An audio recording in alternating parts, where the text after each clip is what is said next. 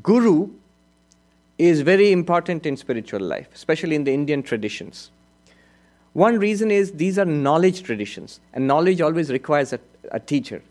In fact, one of the ways in which we conceive of God or Brahman in Hinduism is as the Adi Guru, the first Guru, the Guru of Gurus. And in fact, the famous uh, Guru Stotram is there Guru Brahma, Guru Vishnu, Guru Devo Maheshwara, Guru Reva Param Brahma, Tasmai Shri Gurave Namaha. Now, whom should you select as a guru?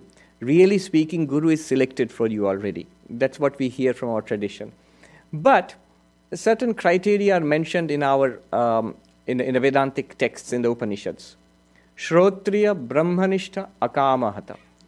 One is the person must be well versed in the tradition. Which tradition? In Vedanta, we will say Vedantic tradition. Must be well, well learned in the Upanishads, Gita, in the Brahma Sutras, in Vedantic texts, and, able, and must have the ability to transfer this knowledge. But it need not be limited to the Vedantic tradition. Whatever tradition, the Guru should represent some tradition. There's a lot of uh, discussion about this. Why can't a person who has realized the truth, um, in a person who is uh, illumined, does not belong to any particular tradition, why can't such a person be my Guru? Well, can be, but really it's very difficult to know who is illumined and who is not.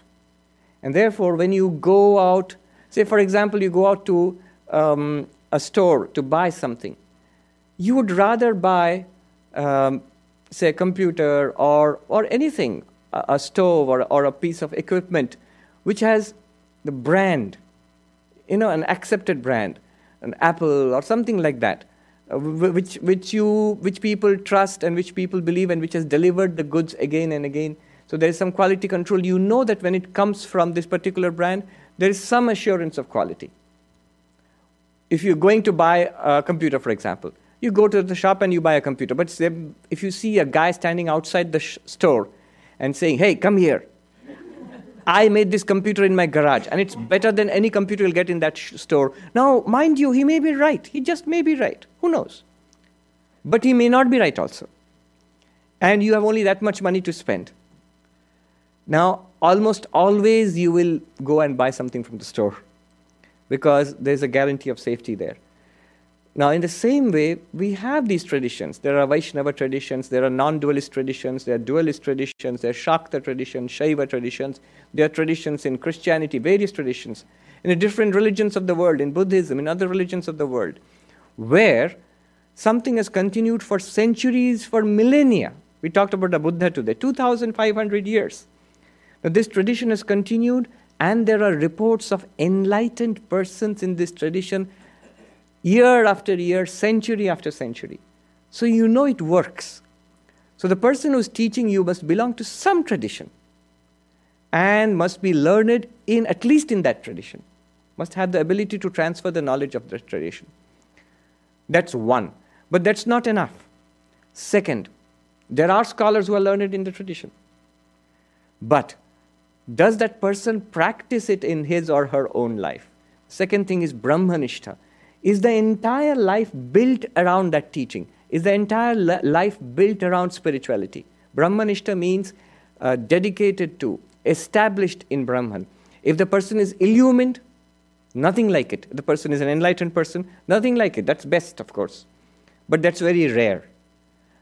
And that's very difficult for us to verify. What we can do is look at the person's life is that person leading a spiritual life? Is it primarily a spiritual person? Or is spiritual teaching a part time job for that person? So, Brahmanishta means person must be a full time dedicated, at least a spiritual seeker, if not a person who is already enlightened. And the third criterion for a guru is akamahata. Literally translates into not injured or not destroyed by desire. Does the guru want anything from you? If it says sure ways to God realization, $100 course, crash course in meditation, $50, come and uh, I'll teach you meditation in, in three days. You may crash, but I don't know if you will really learn how to.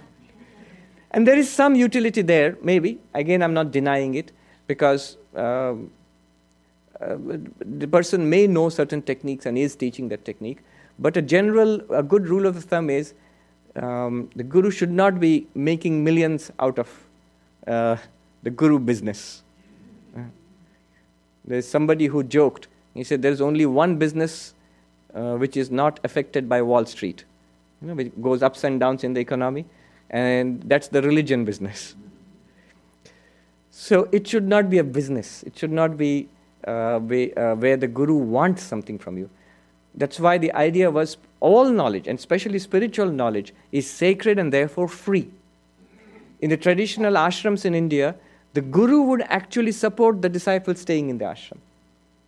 It take the help of the king or the other rich benefactors in society, but those who were studying and, and learning in the ashram, they were not expected to pay anything to the guru. Only after completion of studies they would might, might give a gift, a guru dakshina. So these are the three criterion. Um, Shrotriya, well learned in a particular tradition. Where does this person come from? You should ask that question. Second, completely dedicated to spiritual life. And third is does not want anything material from me. Okay.